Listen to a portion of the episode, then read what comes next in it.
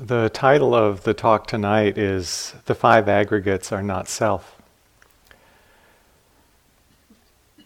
It seems in the West today that the concern for the self has risen to a greater level uh, than I've ever seen in my lifetime. And I want to say that I kind of accept present company from this general observation. I don't really mean you all when I point to this phenomenon because this practice doesn't lead to immediate selfish gratification. You may have noticed that. This practice tends to frustrate self centered desire on a regular basis. So you wouldn't be here if you were looking for a quick hit or a promotion of the self. Uh, and in fact, I feel you know most of the meditators I talk to have a a very strong altruistic motivation in their practice also. For most of you, I think there's a recognition this practice is not just about yourself, but it's bringing uh, clarity and and warmth into our own being so that we can take that out into the world and affect many people's lives for the better. So I think we are in a um, a fortunate group together for these six weeks or or three months. Quite a special uh, group of people. But in the, in the world in general, things seem to be going in a little different direction. And on, on one of the reasons for this, I think the role of families and the role of communities is getting weaker in Western culture uh, by and large today. And what that does is it leaves the individuals more alone and kind of isolated in a way that uh, we didn't used to be.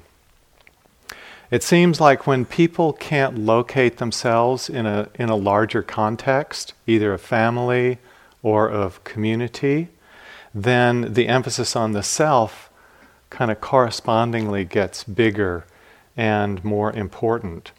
Without family and without community, the opportunities for service become much more limited and the, the need for morality even becomes less obvious. We don't see the ramifications of our actions so easily.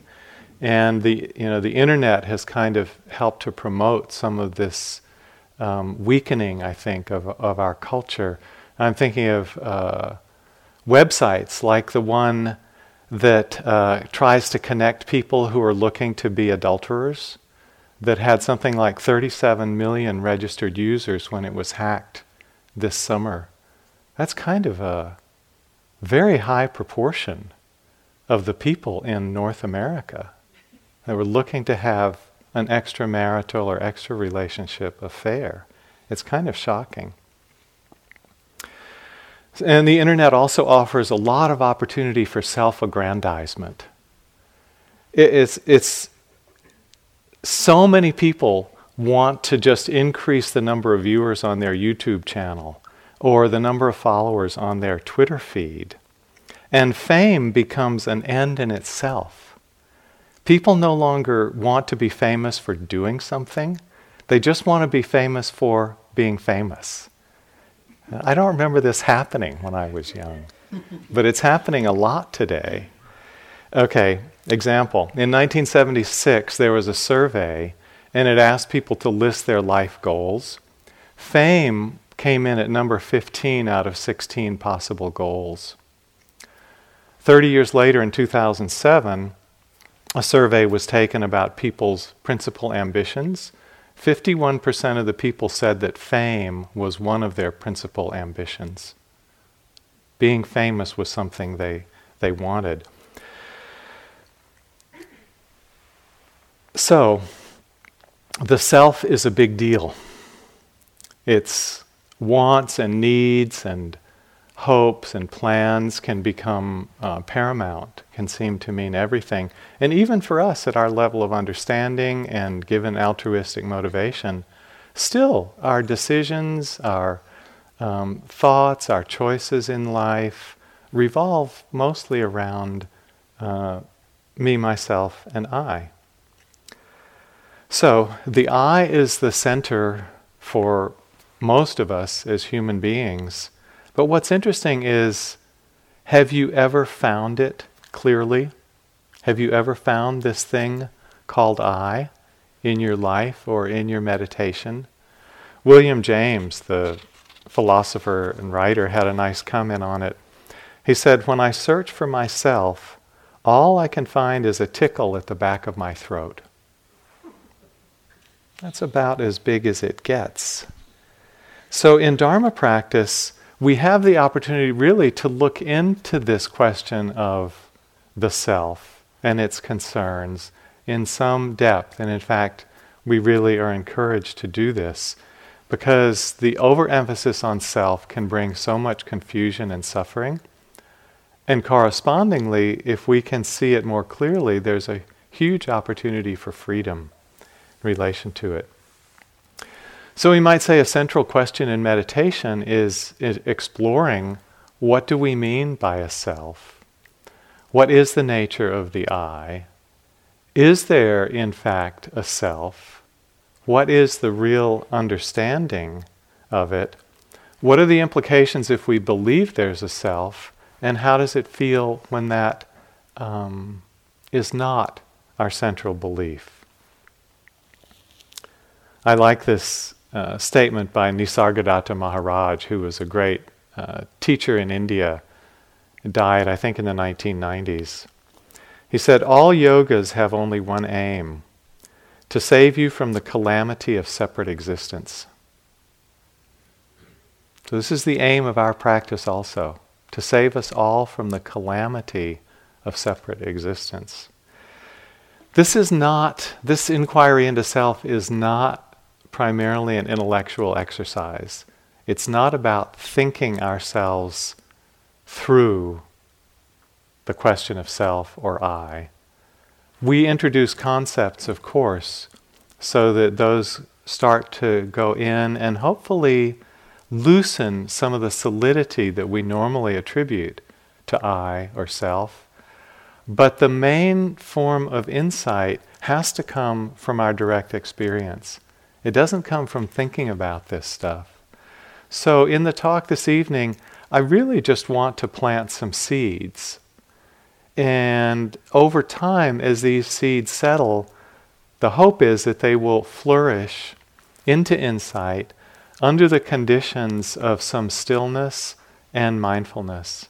It's really the, the combination of the initial turning to investigation, as Andrea talked about last night, but to meet that from a place of some steadiness of mind and some interest and uh, investigation. So, because of that, uh, I don't want you to strain your brains too much tonight in trying to figure this stuff out. It's not really helpful. And when you go away, I don't want you to stay up all night either trying to figure it out. Please leave do your walking, do your sitting, go to bed, have a good night's sleep. Um, and let the let the words that make sense to you go in, resonate, and uh, gestate. They can take seed and sprout later. So let's start with what's kind of obvious. We are all individual beings. And the discussion or pointing to not self doesn't change that. It doesn't try to argue against our individuality. We each had a certain uh, course in life. We have a journey from birth to death. Our bodies are clearly separate. Our mind streams are unique. So we're not trying to merge ourselves into some cosmic oneness. The individuality is true, and there are laws that govern our individuality laws of genetics and uh, psychology and karma that are all based on this understanding of individuality, an existence of some form that is accurate. But we could say that this is kind of the ordinary understanding of what beings are, and in that way it's a conventional form of truth. But there is truth in the conventional understanding. So we're not trying to deny that altogether, but we want to understand it more subtly and in a more nuanced way. Because there's more to it than the conventional understanding. So Suzuki Roshi has this nice comment. He was talking about this question. He said, Of course, the bird that we see and hear exists. It exists, but what you mean by that may not exactly be what I mean by that. So, this is what we want to understand. In what way do we exist? In what way do we not exist as conventionally understood? Because there's something true and there's something that's not true in the conventional understanding. We can start to question this sense of self by looking into some of the logic in the way we use words. So we take a look at the way we use I, and I'm not sure that it really hangs together all that well. Let me give you an example. If I ask, How old are you? The answer is pretty simple, right? Not a trick question. You know, you might say, I'm 35 or I'm 64 or whatever it is. Comes easily. We all understand what that means. But all that really means is the body is 35 or 64, right? The thought you're having right now, is that 35 years old? The mood you're feeling right now, is that 64 years old? No. We mean the body came out of the womb 35, 64 years ago. So here, when we're using the word I, we mean the same as the body. I'm 35 means the body is 65, so I equals body. But if I ask you, what color are your eyes? You know, and you'd say they're blue or brown or hazel. Then you say, my eyes are brown. But now we're not pointing to me as the body, but now they're my eyes. It's my body. So I am now the owner of the body. So that implies something separate from the body that owns it. And this is kind of a usual feeling, isn't it? That this is my body, that I possess it. So, which is it? Are you the body, or are you something separate that possesses the body? And can you really be both? We can do a similar thing with emotions. I could say, How are you feeling? You might say, I'm happy or I'm sad. So here there's an equating of I with the emotion. Happiness, sadness, that's I right now. But we could also talk about my joys and my sorrows, my feelings. So then I'm someone standing apart from the emotion that owns them. So are you the emotion or are you the owner of it? And can they both be true? Or there's another sense that we often have.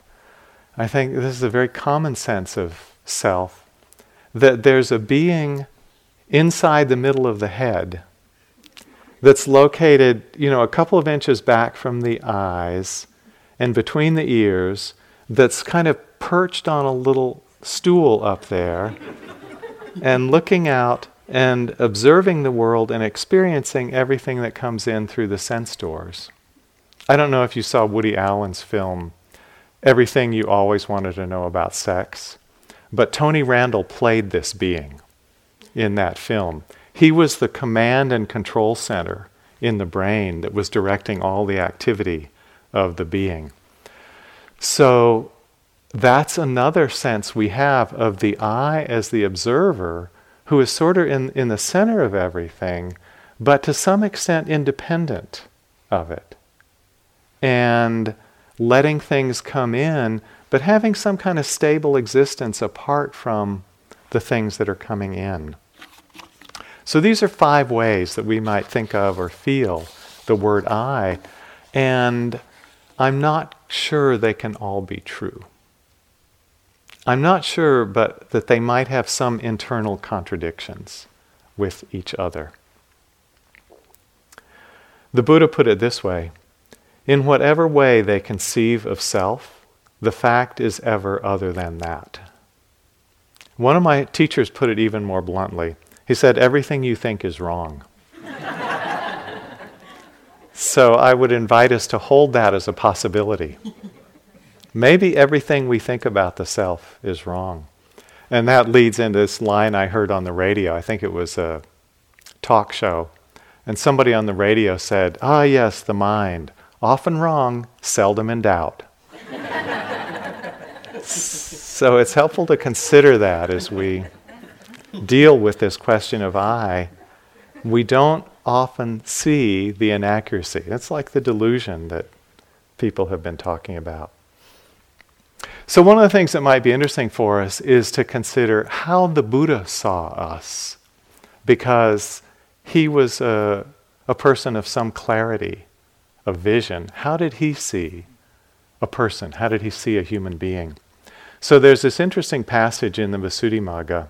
Visuddhimagga is a sixth century text from Sri Lanka kind of compiled the uh, available meditation techniques and insights at that time in the evolution of Buddhism. This was, you know, this was already almost a thousand years after after the time of the Buddha, and quite a lot had built up at that time. So it was written by a monk named Buddhaghosa who compiled what was available then. He's a well-known commentator. And in the Visuddhimagga, there's a passage that says, you know, if we want to look into what a person really is, as a skilled meditator, it's a little bit like a butcher who's skilled at his craft and he's cut up a lot of carcasses of cows and steers. And such a person, in carving up the carcass of a cow to sell the flesh to others, would not, as he cuts it up, keep going cow, cow, cow. A skilled butcher would be recognizing rump, sirloin, tenderloin, ribs. So the Visuddhimagga said, in the same way, someone who is skilled in understanding the mind and body does not, in examining it, continue to say person, person, person. Rather, we see in a more refined way all the parts that make us up. These parts typically were described by the Buddha in two different models. It's covering the same terrain, but there were two different approaches that he took. So let me read you one from the first part of the way that he would look. Bhikkhus, he said, what is the totality of life? It's a good question, right? Listen, attend carefully, and I will teach you the totality of life. It is simply the eye and sights, the ear and sounds, the nose and smells, the tongue and tastes, the body and touches, the mind and mind objects. Anyone who said they were going to describe anything beyond this as the totality of life would not be speaking of something they knew about. So these are, I know you'll recognize, these are the six senses the organs and the objects of the five physical senses and the mind as the sixth sense. I like this description. First, it's very bold, isn't it? I mean, who else would describe the totality of life? I don't think Einstein tried that. I don't think Marx tried that. I don't think Freud tried that. But 2,600 years ago, the Buddha did it. And can you argue with it? It includes everything, doesn't it? it includes it all. So, this is a map that applies really well to our meditation because what we're often doing is looking at, in the meditation instructions and as you carry them out, our direct sense experience sight, sound, sensations in the body, smells and tastes when those are happening. Thoughts and emotions are the principal mind objects that we include. So, this is a really good list for meditation instructions. Uh, we rely on it a lot, it's very helpful. The Buddha used this map primarily to cut through craving. He would point out how we get attached to pleasant experiences at the six sense doors, and then how to see that attachment and how to cut it. But there's another map that he used, I would say just about as often in the discourses, and this map is called the Five Aggregates. It covers the same terrain in that it also includes everything that's in our direct experience, but it divides it up differently. We'll go into that in a little bit of, of detail. But the interesting thing to me is that the way he used the five aggregates was mainly to cut through a misunderstanding of what constitutes the self. So you could say he used the six senses largely to cut through craving. He used the five aggregates to cut through wrong view. So this is the map that we want to uh, explore tonight. Learning to see ourselves according to this second map is really, really helpful because it leads us into seeing the way the Buddha saw, which is without the confusion or the falseness of the sense of self. So that's why it's useful to start to explore and to look at it in our own experience. It's also not an intellectual exercise, it's primarily experiential. And it came very alive for me at a time when my older sister died. She was five years older than me, and she died when she was 51. So I guess I was, I was 46. It, was, it had a lot of impact on me because it came suddenly and unexpectedly. She had, she had a chronic condition, but she was nowhere near dying. There was no hint that um, that might happen to her. And then, you know, I got a call your sister has passed away. It happened at home. One of her sons was with her. She lost consciousness. They called the medics. They rushed her to the hospital, but she never uh, revived to consciousness and died that evening. And we, we were pretty close, so uh, it had a, had a real impact on me. And I couldn't understand sort of where she had gone. We'd had a phone call the week before, um, catching up on news. She had a kind of a big personality, and she was she was a statement in the world. My sister, um, and so to have her go, it was it was bewildering. You know, I couldn't understand how somebody that big had just gone. And the only way that I could sort of resolve it for myself was by understanding the five aggregates and how they had been put together to make her up. And then what happens when the aggregates fall apart or break up at death? And it was that inquiry that helped me understand, you know, what happens at death to some extent limited extent, but to some extent, what happens at death. So I hope this will um, also help explain some of that. The mystery, really, of living and dying. So uh, the Pali term for the aggregate, an aggregate, is khandha. The Sanskrit term is skandha, so you might hear either of these in Buddhist writings. And it's an ordinary, khandha is an ordinary word in Pali. Uh, it's not a spiritual uh, word particularly, it just means a heap or a bundle. Uh, so if you get, went out and gathered a bunch of kindling uh, to start a fire, you could call that a khandha of firewood or kindling. So when we put it in English and we call it aggregate, that sounds very technical to me. You know, it reminds me of some paving mixture that gets spread on the road when they resurface this thing. Uh, a little too scientific. So what I what I like better is um, call it the five kinds of stuff. So there are these five kinds of stuff that make us up, and that's what we want to to go through. So they are material form, you could just call it matter, feeling tone, perceptions, formations, and consciousness. So I want to go through this list and explain each one in a little detail. So we'll come to understand what a meditator can see as we are, let's say, disassembled. So, form is the first one. The Pali word is rupa. Um, it's this word rupa is sometimes used to be, mean body, like the statue behind me is sometimes called a Buddha rupa, the form of the Buddha or the body of the Buddha. But the word rupa is wider than just body. Actually, the word for body in Pali is kaya. So rupa means something bigger than that. Let me read you the definition. This is from uh, a sutta.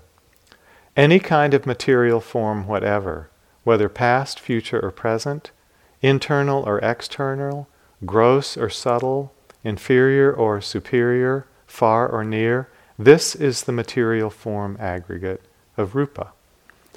So it means all physical nature. It means this body, but also all the matter that's outside this body. And not only the matter, you know, internal or external, near or far, it also means all the interactions among matter. So, you know, when you put uh, a piece of uh, veggie burger on your tongue, the taste that comes from that is also rupa. When you're leaning over the Swiss chard, the smell that comes up and touches your nose is also rupa. So, rupa is the world of matter and the interactions. Sight, sound, smell, taste, touch are all different forms of rupa. So, this first aggregate covers the whole physical world. You know, that's, that's a big space. So, for example, we take this physical thing and strike this physical thing, that sound that comes out is in the area of rupa. So the sound is an aspect of form, the first aggregate.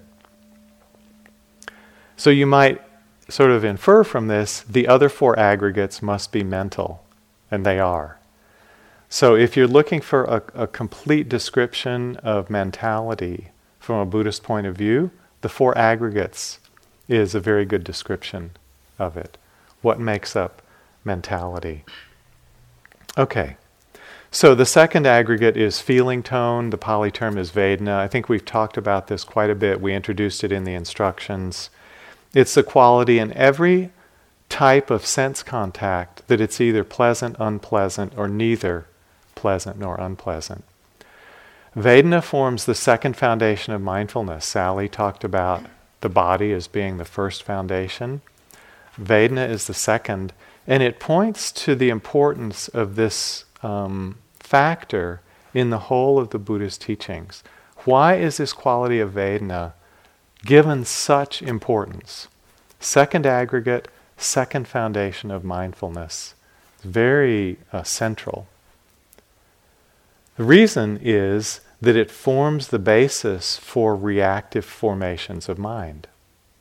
Greed, aversion, and delusion arise based on feeling tone being pleasant, unpleasant, or neither. So, a pleasant feeling tone, the habitual reaction to that is greed. An unpleasant feeling tone, the habitual reaction is aversion. And the neutral feeling tone, the habitual reaction is delusion sort of overlooking or not, not caring about. So, when one hears the sound,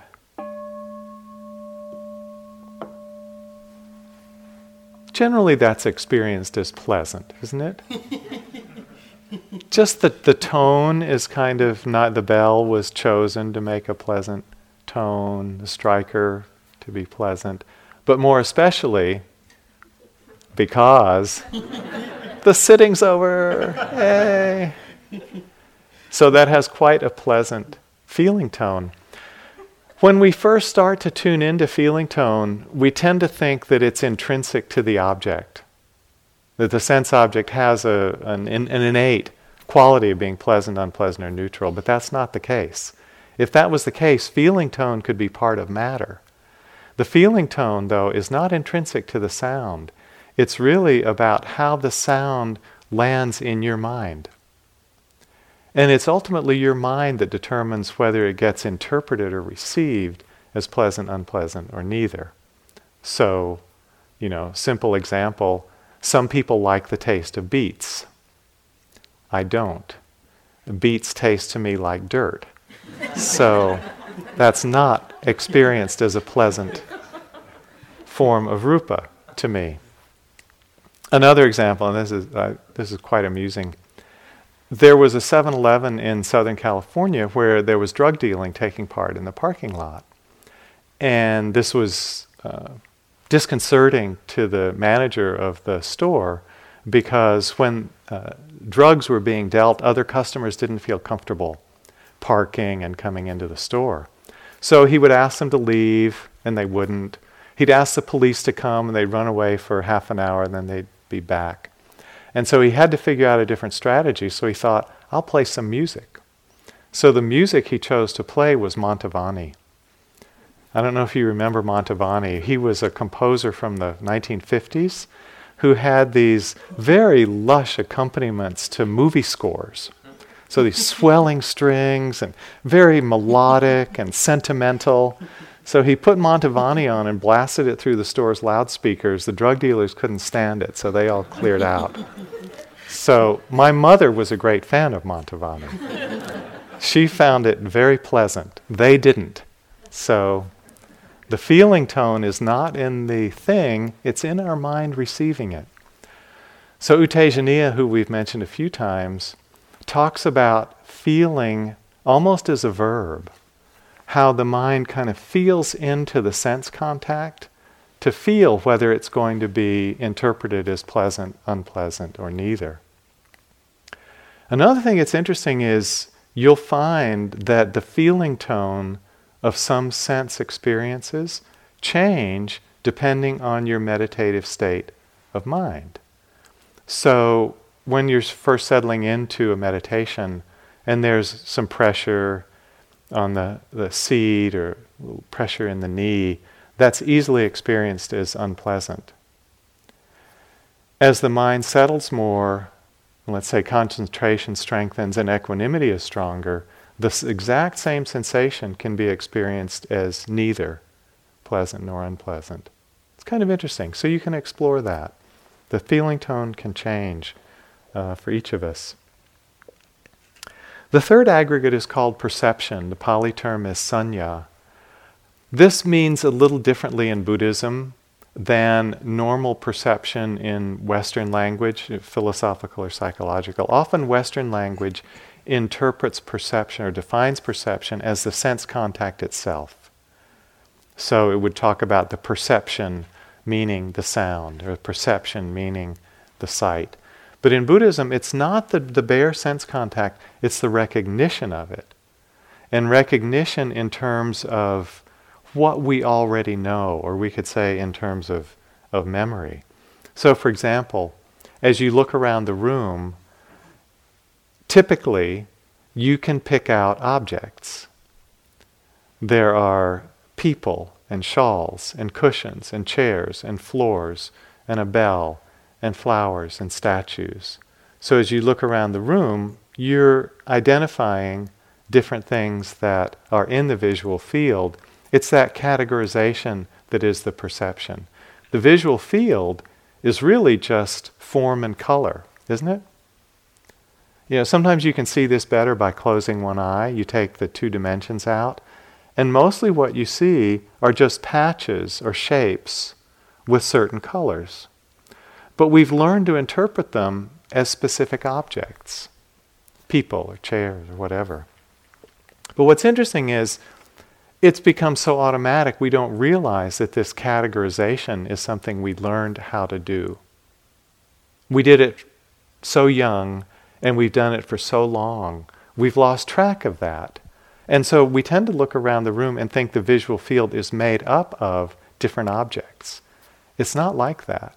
The visual field is made up of patches of form with color, but we've interpreted them. So, this is an interesting story from Oliver Sacks, uh, the neurologist, and you know how he. He really was so great at identifying places in human experience that were a little outside the norm and using that to shed light on our normal experience.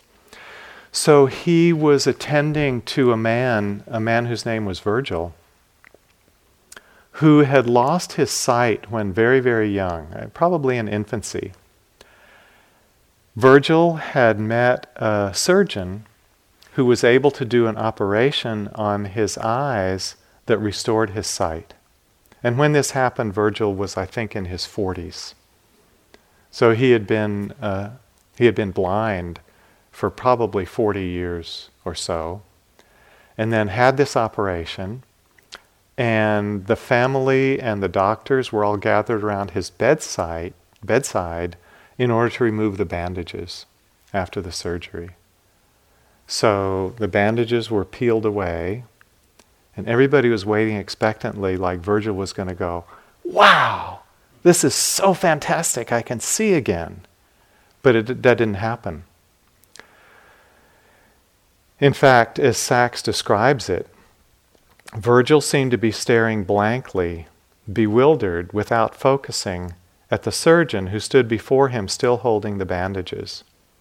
Only when the surgeon spoke, saying, Well, did a look of recognition cross Virgil's face. Virgil told me later that in this first moment he had no idea what he was seeing. There was light, there was movement, there was color, all mixed up, all meaningless, a blur. Then out of the blur came a voice that said, Well? Then and only then, he said, did he finally realize that this chaos of light and shadow was a face, and indeed the face of his surgeon. So, what had happened is that his ability to perceive had not formed because he had lost his sight too young. And that part of the brain that puts it all together didn't develop as a normal person's would. So, when he came back to seeing in his 40s, he had not learned how to make sense of the patches of form and color. As the years went by, he developed more ability and he could function well in a simple environment where he had learned to identify the components. But he was not at ease, he was never at ease again going out into the street or the wider world or really unfamiliar places. Some of that wiring of perception never quite got completed again for him. So we are perceiving all the time. Uh, it's happening more or less automatically. We tend not to notice it, but we can start to tune into it. You know, normally we, we do that when something unusual happens. Um, but we can tune into it anytime we start to notice a thing, something standing out from the visual field that we single out and identify.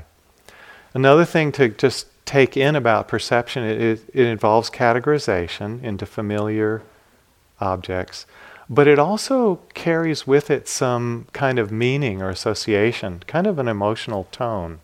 For instance, if I say to you the word car, probably doesn't evoke a big emotional response. So, uh, for me anyway, the word car has fairly neutral associations. But what if I say to you the word uh, Prius or electric vehicle. Do you get a nice glow out of that? I do. you know, I love the environmental consciousness behind the Prius and behind electric vehicles. You know, I think, oh, these are trying to save the planet, and people who drive them are really trying to make a contribution to environmental well being. And I don't think all those thoughts when I see a Prius. But I just feel warmly about Priuses. or Prii, if that's what the plural is. And similarly, when I see like a Ferrari going down the road, I may experience a touch of envy, but um, mostly I think about do they really need 12 cylinders, you know, on a suburban street? And isn't that a little damaging to the environment? So I have a different emotional response just on seeing a Ferrari. I hope none of you own Ferraris. I haven't offended anyone. I didn't see any in the parking lot. So, uh, so it, very simply, we have these immediate responses to things that we've known well. You know, think about a friend. When you perceive a friend, there's a whole emotional tone that comes just in the moment of recognition, or your child, or a mother or father, or your partner. So perception often carries with it um, real connection and meaning and uh, flavor for us. Sometimes, if we just stay with the label in which we've put a thing, we don't see it so clearly. like we have an unpleasant sensation and we label it pain, the very label of pain can prevent us from going back in and feeling what exactly is that sensation. The name can block the direct experience of what's actually happening. Okay, another example. Take this thing. Normally, we think this is a bell. But I've known some monks whose begging bowls were about this size, and it made quite a good uh, meal receptacle. Or we could imagine taking it out and using it as a nice little chapeau atop some statue. You know, wouldn't this be a cute cap for a, a rather larger figure? It could be that. It could also be a great planter, couldn't it? Wouldn't it be nice to have a little Bodhi tree in here, up on the platform? So if we just think it's a bell, we're missing something about it. We're not really seeing its um, its thusness, you could call it, or its its suchness. Like in uh, in Zen, you know, this is a kind of common koan. What is this? If you call it a stick, I will hit you. But if you say it's not a stick, I will hit you too. What is it? So, what I got from that is that if I went to Zen a lot, I was going to get hit. so, that was partly why I chose Vipassana. or there, there's another story about about you know Zen ko- a lot of Zen koans are about perception and seeing the thing as it is and not getting lost in concepts. So back in the late 70s, some friends of ours in Cambridge understood that there were two masters in town from different Buddhist traditions. One was Soen Sa Nim, who was a Korean Zen master, very wise, very powerful. The other was Kalu Rinpoche, one of the most respected Kagyu masters of, of our lifetimes. And they thought it would be very interesting to bring them together. And they rather imagined that these two masters would sort of just immediately recognize each other's enlightened nature and kind of dissolve into the bliss of emptiness together. so they brought them over for tea and uh, thought they would engage in some conversation. Each had a translator. So Soen Sa Nim kind of took the first uh, step, and he picked up an orange off the plate, and he held it out to Kalu, and he said, "What is this?" and um, Kalu Rinpoche just kind of sat there quietly doing his beads, you know, on his mala, probably just doing some mantra. Didn't reply. So Soen Sa Nim thought he's, he's missing it, and he held it out again and said, What is this? And Kalu turned and said something to his translator, and the translator said, Don't they have oranges in Korea?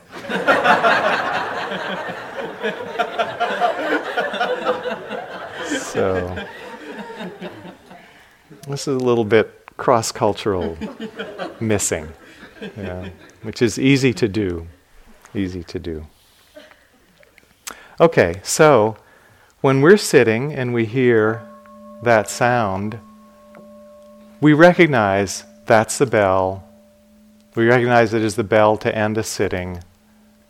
And that's our mom- momentary, immediate perception. Doesn't require thought, just happens by itself. That's the third aggregate. The fourth aggregate is called volitional formations. The Pali term is sankhara. These are sometimes also translated mental formations. So, this is the whole world that we've been exploring we could call it objects of mind, primarily thoughts and emotions, moods, mind states. And so, as such, it includes the uh, refined states of meditation. So, mindfulness, concentration, calm, equanimity, loving kindness, compassion are all in here, as well as the hindrances, you know, the difficult emotions, the beautiful emotions. They're all in this realm of mental formations sankharas. They're sometimes also called karmic formations because when you look at it closely, the way we form these objects of mind, they're coming out of some underlying intention. Desire is expressing an intention. You know, it's often an intention to draw closer. Aversion's expressing an intention, which is to push away or move away. Um, loving kindness is expressing an intention toward someone's welfare. Compassion expresses an intention toward easing someone's suffering. So, even the beautiful uh, states of meditation, simple things like calm, um, like investigation, like concentration, are expressing an intention because they have been developed by uh, repeated effort for the most part. There has been an intention in us to sustain wholesome states. So they are also volitional. Their strength in us is the result of our own effort and volition and will. So, for instance, when hearing the sound of the bell, there's often a sense of relaxation. You know, sitting's over.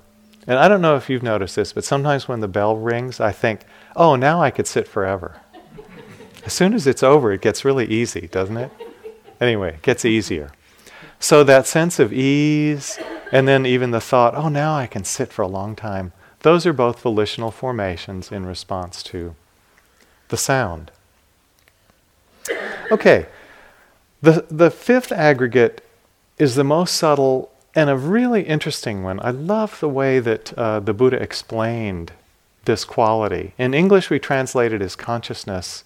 It has a very precise meaning in, uh, in the Buddhist teachings, more precise than in the West. In the West, it's kind of more general. Anyway, in Buddhism, the, the Pali word used is vijnana, and it is the it's the mental faculty in every moment of our experience that holds the sense object. It's so fascinating to, to find this in our experience. Everything that's happening to us, we say hearing the bell, knowing the feeling tone, knowing the mood that comes with it, recognizing it as a sound, that's being known to consciousness because we are sentient beings. And what sentience means is this quality that has experience, that knows experience. This is not an intellectual knowing, it's the, it's the most bare form of cognizing a sense experience. So as soon as there's hearing, there is consciousness in that hearing. If we were asleep, the, the sound might be there, but the knowing of it, the consciousness, wouldn't be. You know that old riddle if a tree falls in the forest and there's no one around, does it make a sound? The, the answer is it depends how you define sound, right? If you just mean the vibration of the air, if you call that a sound, then there is a sound. But if you mean the conscious experience of hearing, no. There is nobody conscious there to bring that sound into human experience. So consciousness is just that simple revealing or holding or receiving of sense data.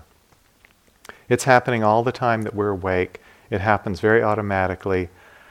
You can't turn it off. Sometimes you may wish that you could right?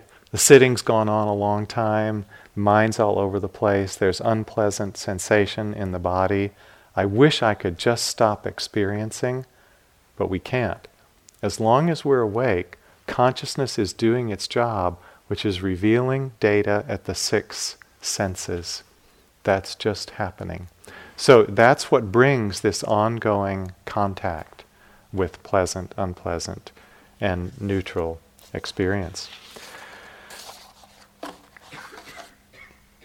It's said, as the Buddha explained it, that there's a separate sense consciousness for each of the six senses. So there's eye consciousness, ear consciousness, nose consciousness, etc.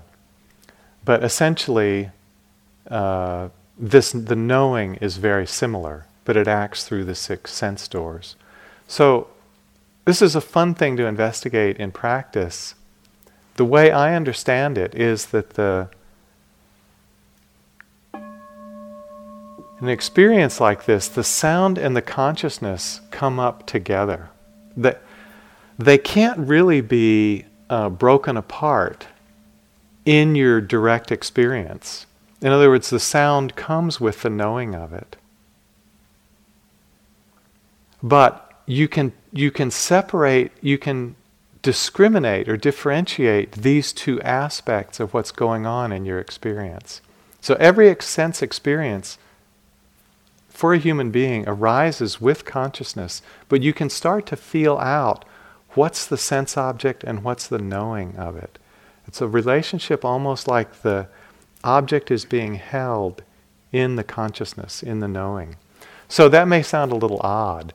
There's one experience, but it's got two aspects. But it's not that odd.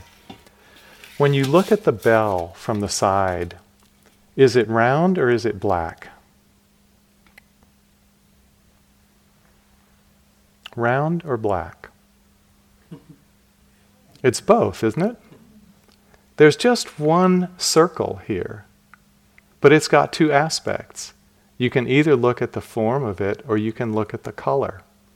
So, similarly, when you hear a sound, you can either tune into the quality of sound or you can tune into your own knowing of it. And this is something that you can actually explore and feel in your meditation practice. It's actually the consciousness that knows the sound, the feeling tone, the recognition, the mood, and the thought connected with hearing the sound of the bell. Okay, so this is the list. Form, including the matter and all the physical senses, feeling tone, perception, mental formations, and consciousness or knowing. Is it kind of a funny list? I found this kind of a funny list when I first started to work with it. I think the funniest thing about it for me was matter made sense. My mental formations made sense. Consciousness made sense. Why were feeling and perception tossed in and separated out as, as important as body, mind objects, and consciousness? That didn't quite make sense to me. But what's interesting is when the Abhidhamma classifies our experience, they only put it into three categories, which is basically matter, mind objects, which they call chitta, and, uh, uh, sorry, they call cetasikas, and consciousness, which they call chitta. So in the Abhidhamma model, they collapse feeling and perception into the fourth aggregate of mental formations. So this kind of made more, more intuitive sense to me. So if you want to think of your experience in terms of three aggregates, that's fine. So this talk could be the talk on the three aggregates. It works. Um, it works for me. But you can play with five, or you can play with these three. The important question is: Does this list, whether it's five or three, include everything in your direct experience?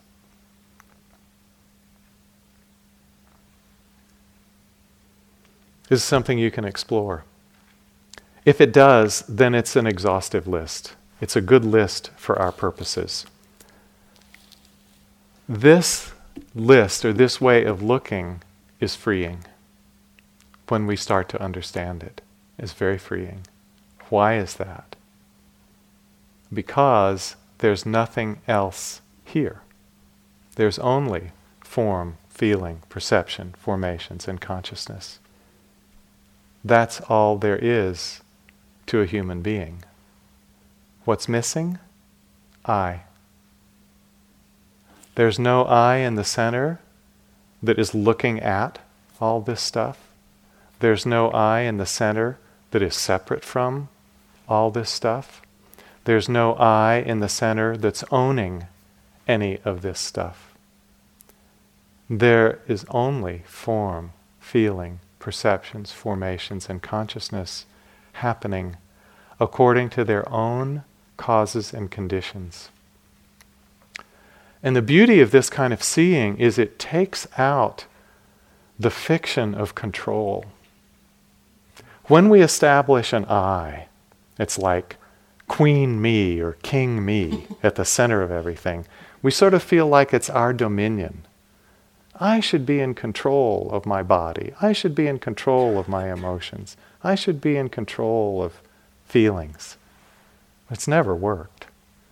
Because body, feelings, perceptions, formations, consciousness all have their own laws and causes and conditions.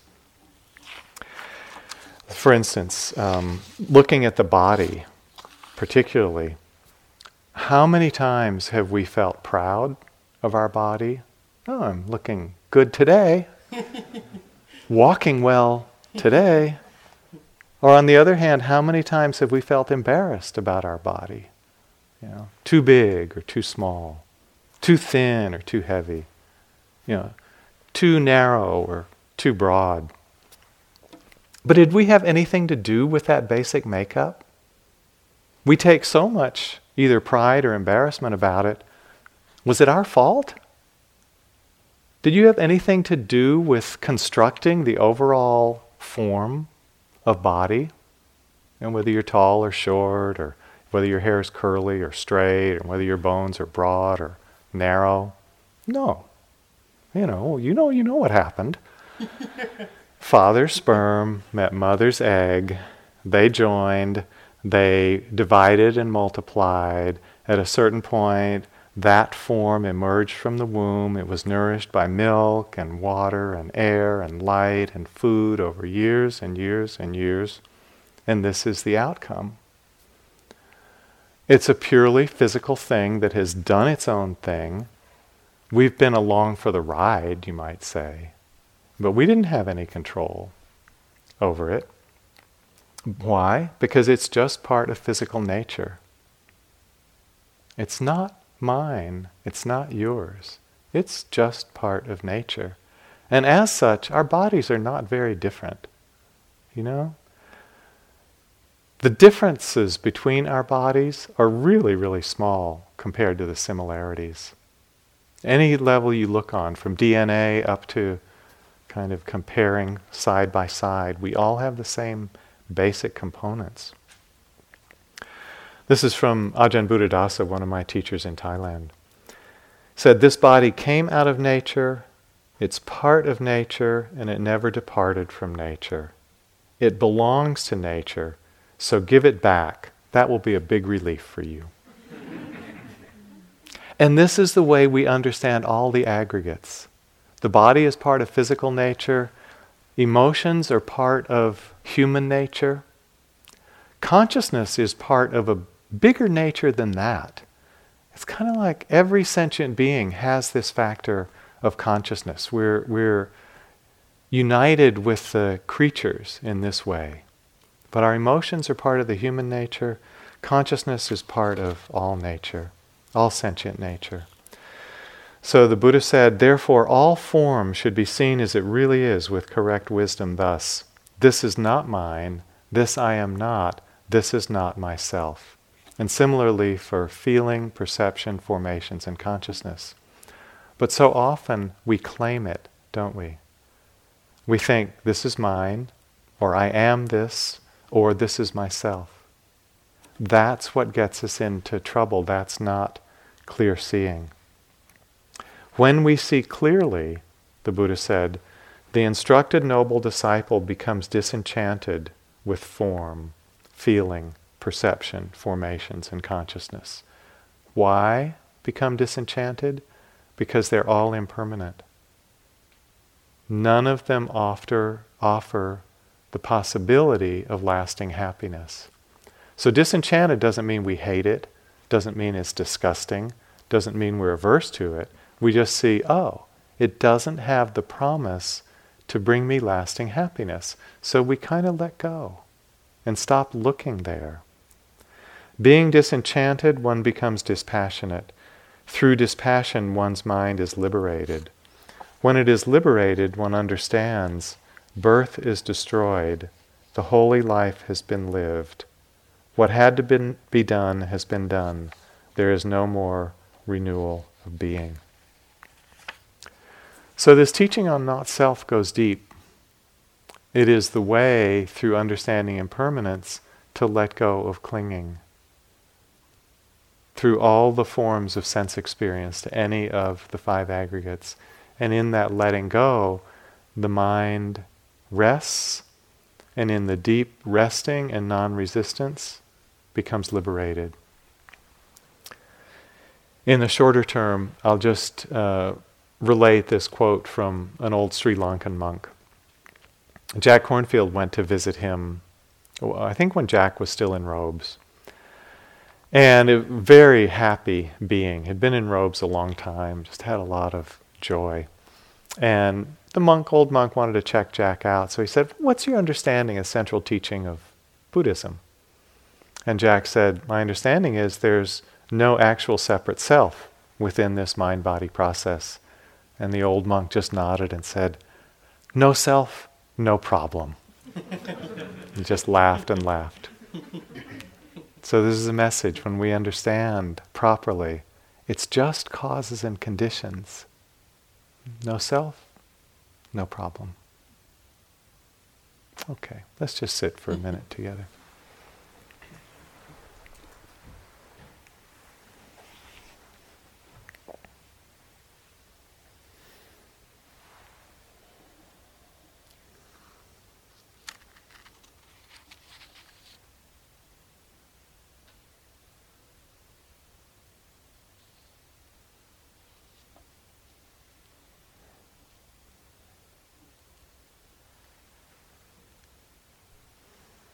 Therefore, all should be seen as it really is with proper wisdom thus.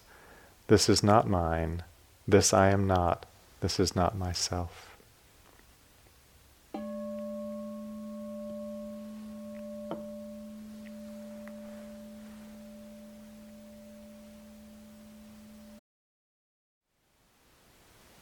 Thank you for listening.